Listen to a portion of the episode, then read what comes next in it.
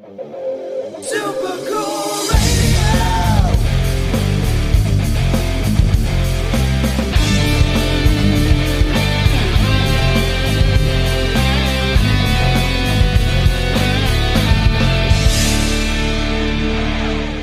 Hello, everyone, and welcome back to another great Super Cool Radio interview. I'm your host, as always, Matthew Thomas. Thank you so much for tuning in. I have an awesome guest joining me at this time. This year, Blacklist Union released two killer singles entitled The Queen of Everything and Letters from the Psych Ward. Please welcome from Blacklist Union, Tony West. Thank you, thank you, thank you for having me. Very nice to have you on the show. Very nice to be chatting with you. I very much appreciate it. Yeah, glad to be here. Now, focusing on uh, Blacklist Union, um, how was the name created? I'm very curious. Uh, well, I mean, you know, um, my goal was to put together a band of the best musicians uh, with the worst reputations. So, hence Blacklist Union. Right on, right on. I could definitely, I could definitely dig that.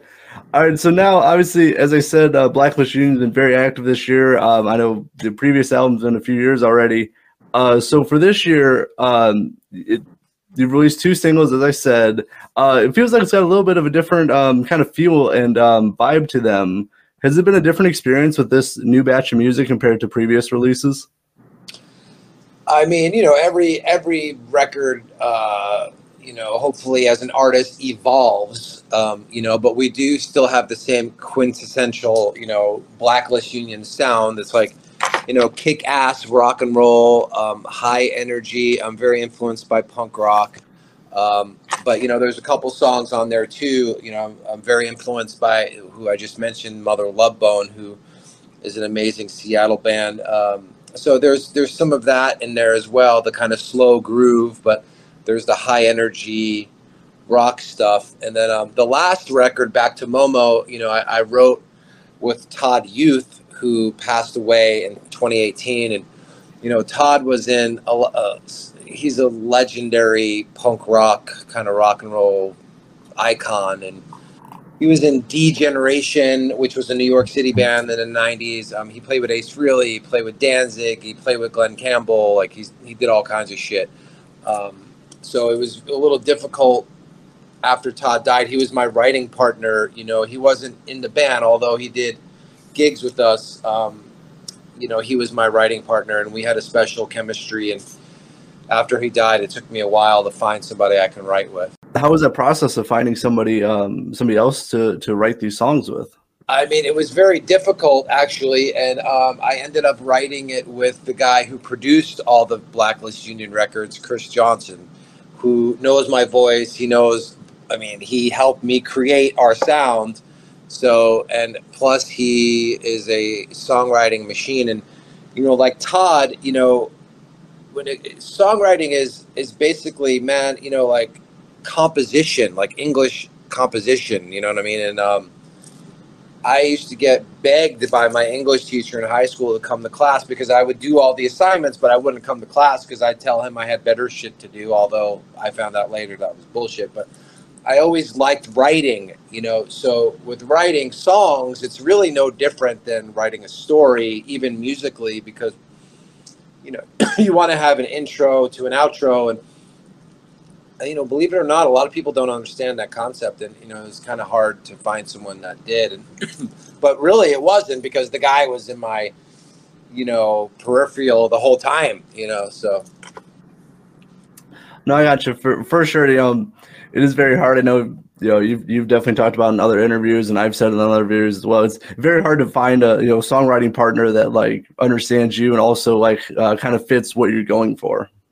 Yeah, and with Todd, like I didn't have to explain to Todd, like, check out Turbonegro, you know, check out GBH, check out this ACDC record. Like Todd already had all that shit in his DNA. Like he schooled me, man. You know what I mean? Which was great, you know, and um, and that's that's hard to find. I always say like, um, you know, finding a songwriting partner is like trying to find a wife. Like it's not very easy, you know. So. Oh yeah, for sure, for sure.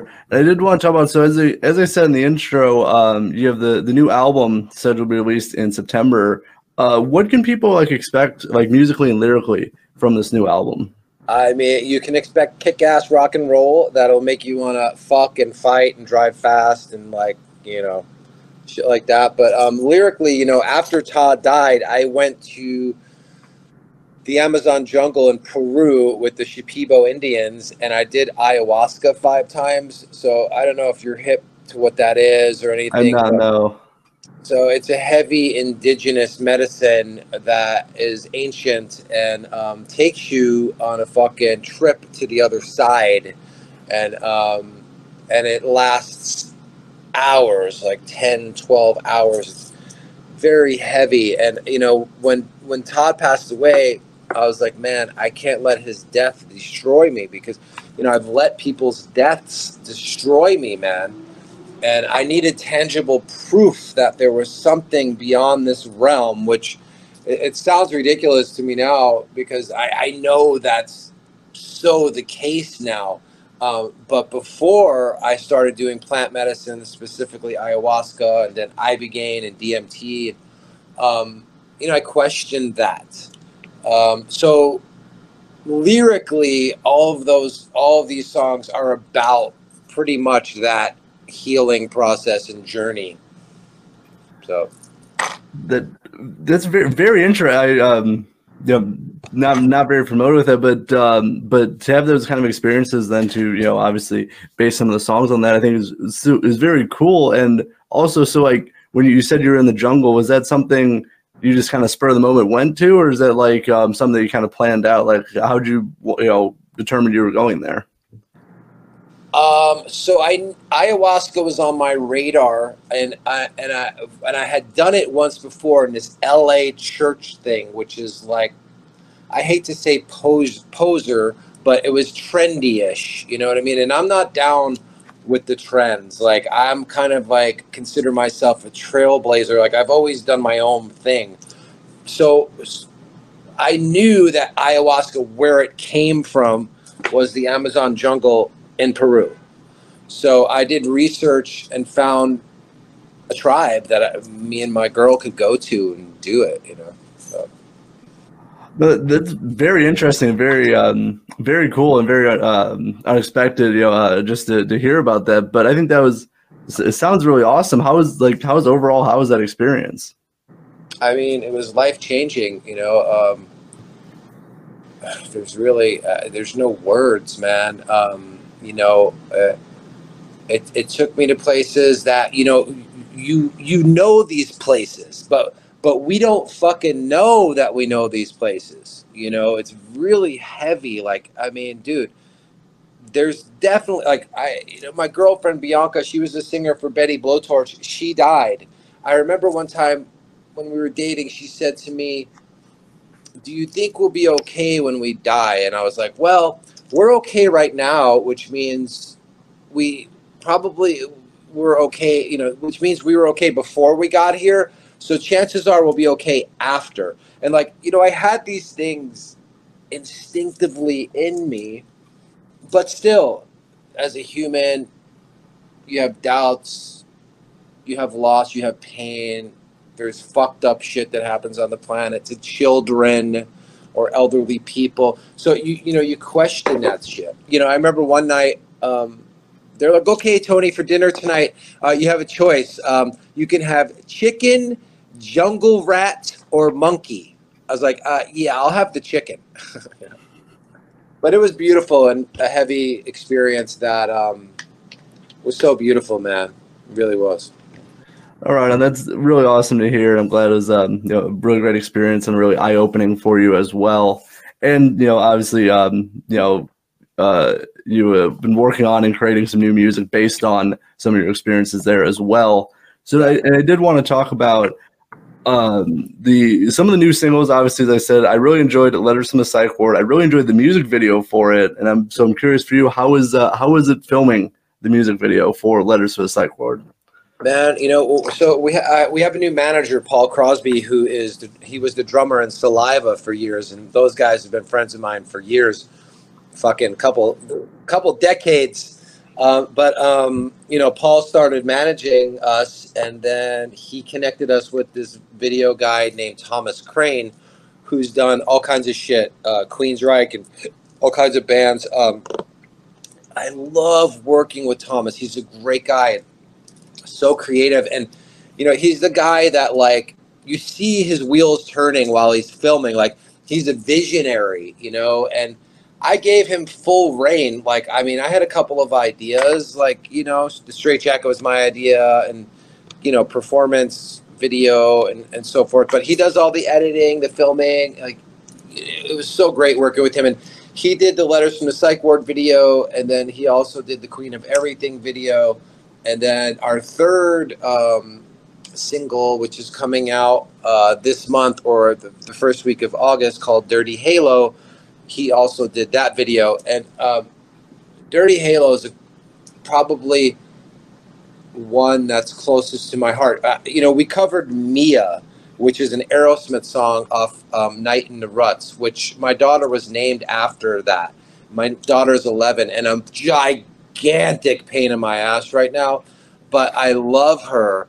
And so I hold that song closest to my heart. But Dirty Halo, is the next one in line because um, you know we filmed the video right after Wayne Swinny died from Saliva, and he was my friend, man. I loved him. He was such a beautiful guy. Like I loved him, man. He was a rock and roll soldier, and you know, so in Dirty Halo video, I'm wearing a shirt that's a picture of Wayne on it, and then um, the last shot is a saliva shirt with on the back it says Swinny 96 that was his last t-shirts they were printing out. And um but also you know bef- before Wayne died this, of course the song was written Dirty Halo. And you know it's about Todd Youth. It's about all kinds of friends that I've lost along the way along the way. DH Peligro who is my good friend from the Dead Kennedys who just died where where you know we're all a little tainted. We're all a little fucked up. Like you got to be a little crazy to even make it in this fucking world, you know. And you know, but fundamentally, most people, not all, are good people. You know what I mean? So with Dirty Halo, it's like I don't mind your dirty halo. You know, it's kind of about acceptance, man. You know, so I look forward to dropping that video too and single. It's going to be a good one.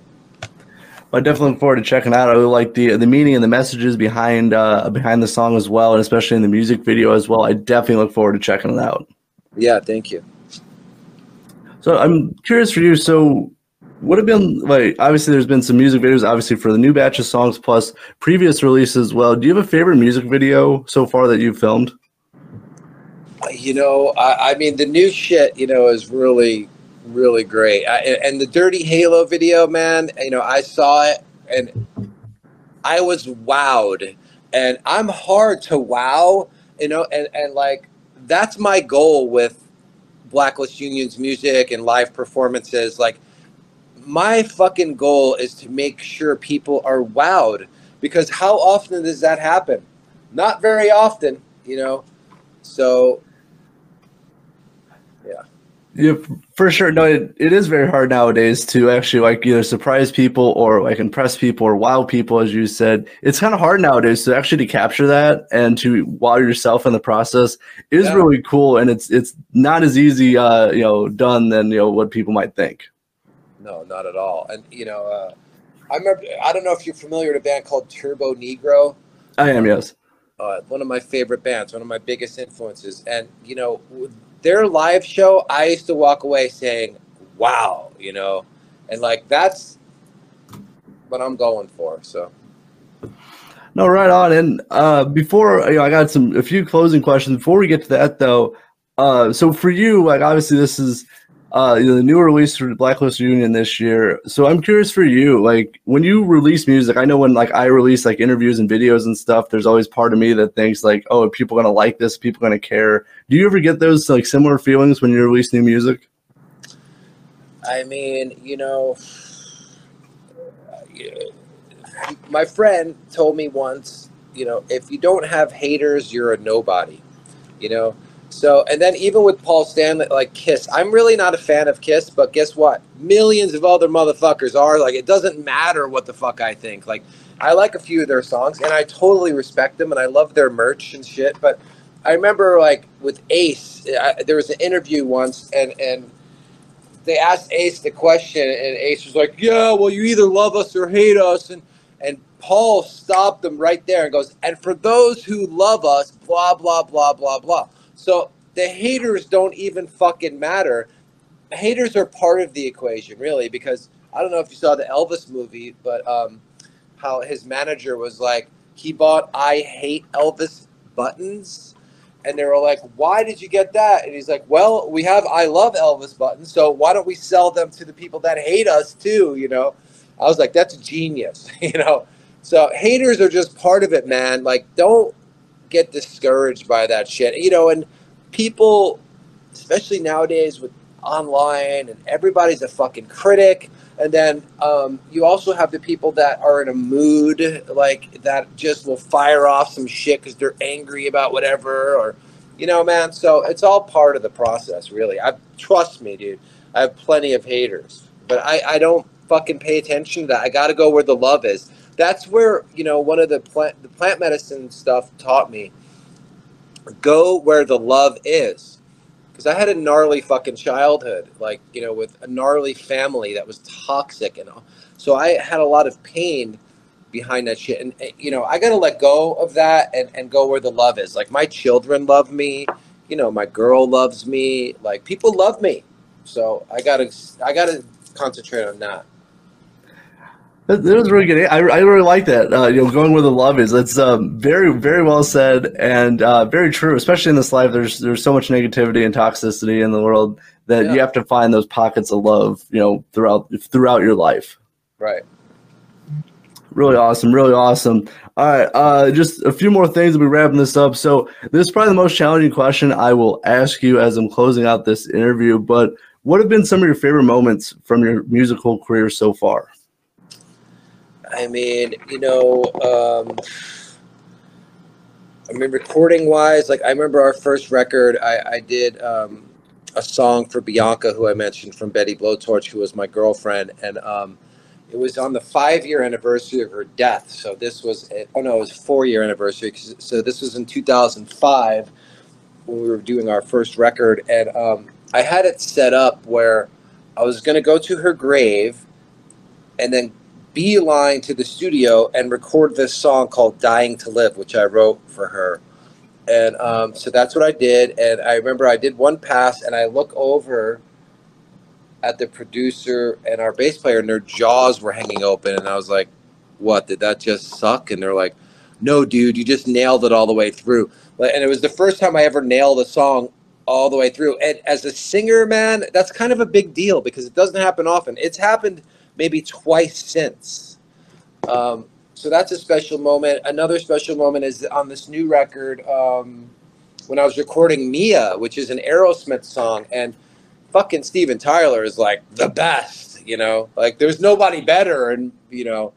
Um, and I remember I was texting Josey, the original singer for Saliva, and I'm like, I'm scared, dude. And he's like, dude, you're gonna kick ass, you know. So I, I sang the song, and I remember before I, I sang it, uh, the producer and the engineer were both like, you know, this is kind of a hard song. I'm like, ah, no, I'll be fine. So I sing it, dude, and I remember every time I hear this song now, I'm gonna think of this. But the the producer and the um, engineer were were standing up in the control room with their arms in the air, cheering because I was nailing this shit. Like I have goosebumps talking about that but those are special moments recording. And then you know live um, you know i mentioned mother love bone. Uh, andrew wood was my biggest influence as a kid. Like so for those that don't know mother love bone um, andy died and then they got eddie vedder and became pearl jam. So i'm really not a fan of pearl jam. They've sold more records than me but that whole drony um, vocal it's just not my deal but Mother Love Bone was magical, like Zeppelin. And um, so Andy had a band before Mother Love Bone called Malfunkshun, which a lot of people don't know about because Mother Love Bone was only in existence for the last two or three years of Andy's life. Before that, there was Malfunkshun that played with Soundgarden, that played with Nirvana, that played with Alice in Chains, you know, Mudhoney, Screaming Trees, all those bands.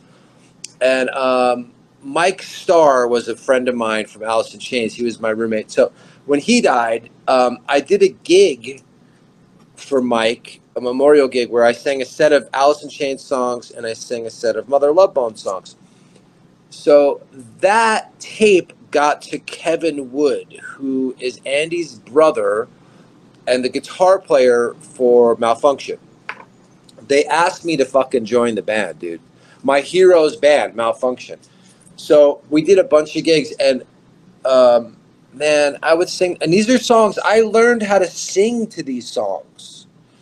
Um, I knew them inside out, every nuance. I still do. I practice them all the time. But all of a sudden, I'm singing in my hero's band, dude. You know, playing in Hollywood and playing with all these people, and you know, talk talk about haters. Like people used to tell me, "You suck. You'll never get anywhere." All of a sudden, I'm singing in my hero's band. You know, the who to a lot of people, and Andy Wood is the holy grail of rock and roll. Man, he is to me and to a lot of other people. But the swan song moment where you know, as a kid, you think, "I got to make it. I got to make it," and you know, and and making it, you think is like you have your house in the hills, you have a fat bank account, you're touring all over the world, this and that. But we we did a gig in Seattle, so uh, Malfunkshun, and that day I took Andy and um, Kevin's mother out to lunch, and I was like, "Look, you'll never know what your songs, what your son's songs did for me as a kid. Like, I can't even explain it to you. I, it saved my life." So that night, I sang in front of the Soundgarden camp, the in Chains camp, the Nirvana camp, the fucking Love Bone camp, Andy's mother. We did a gig in Seattle, and I sang those songs. And um, I remember seeing Andy's mom in the face, or I remember seeing Andy's mom's face in the crowd, and it was luminous. And, and I remember she was astonished because for me, it's not about me. I, I want to channel. I, I prayed on my knees before I got on stage and said, Please, God, let Andy sing through me. Let me sing these songs for his mother, his brother, his family, his friends, his fans. And don't let me make it about me.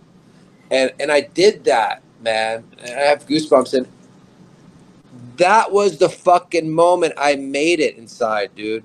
You know, like I made it, like spiritually, emotionally. That was my moment, man, where I was just like, wow, you know, like blew my mind. And I've had moments where been through a lot of shit, and I've had moments where I'm like, okay, it was all worth it to get to this point or whatever. But No, some truly incredible moments. Um, you know, and just uh, great moments to cherish. As as you said, going through all the shit, but like it's worth it for those, you know, for those moments. And I'm I'm glad that you know, especially with the um with Malfunkshun, like that that moment right there sounds truly incredible. It really was. And uh, dude, and to top it off, after that, I remember one night or after the gig, um, someone goes, you know, Lane and Andy would have loved you. I, it chokes me up now. I started to cry, dude. You know, because I didn't know Lane. I lived with Mike, but I didn't know Lane. And then after me and my crew guy, we go into the fucking airport in Seattle, dude. And I stop dead in my tracks. I'm like, oh my God, listen, listen. Throughout, I have goosebumps. Throughout the whole airport, dude. What song are they playing out of the plethora of songs in this world? Mother Love Bone's biggest song, Stardog Champion. They're playing throughout the fucking airport. Like, if that wasn't a message, you know, it was it was such a beautiful, beautiful experience. And you know, what's fucked up is that I had to quit my my heroes band because of the inner politics, you know. But I did have those beautiful moments and was honored to be a part of that legacy. And man, my fucking name gets, you know, put in the mix with Andy Wood. Like there's no higher honor. It, it reminds me of Wayne's World where they're like, we're not worthy kind of deal. But apparently I am worthy. And that's pretty cool to have that. So.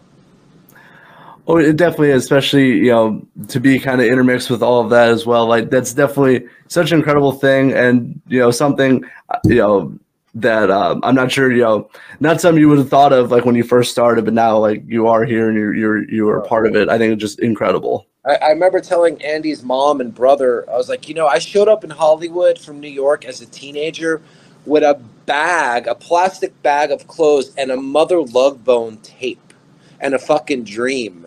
You know. So, are you hip to Mother Love Bone? I've heard a few of their songs. I'm not uh, super familiar, but I, I, Yeah, I go know down- who they are. Yeah. Go down the rabbit hole on that one. I highly recommend it. I definitely, I'm definitely gonna check out more of their stuff. Yeah.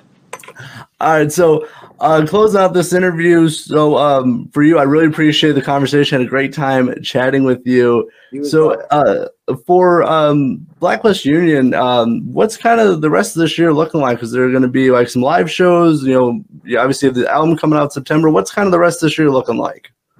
You know, so we're playing the Whisky um, uh, uh, July 29th um, in LA.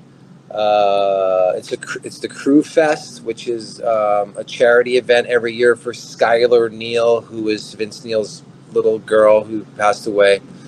Uh, then we're doing a, um, a CD release party at the Viper Room in LA. Um, I think that's the fifth. It's a Saturday, the, either the 15th or 16th of September um, our record release party. And then we're in talks right now about going to Europe with Warrior Soul, who's also one of my biggest influences. Um, a band from New York that was around the 90s that I love. So um, they're a huge influence on Blacklist Union and our sound. So we're, we're talking with them right now about doing that. So that's what's happening right now.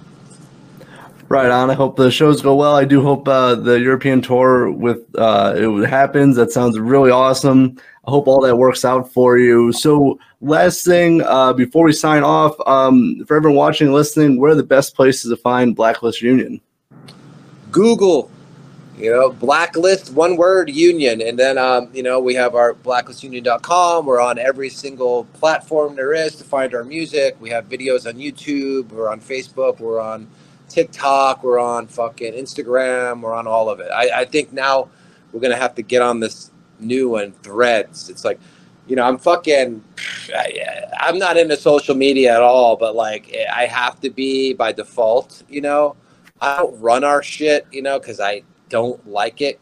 But believe it or not, there's people that actually do like it, you know, so they're happy to do it and get paid for it. So, I mean, I do answer our messages. I'll post sometimes, but I can't. I, it's a lot. There's so many distractions in the fucking world. It's like, you know, I got to keep my focus, you know.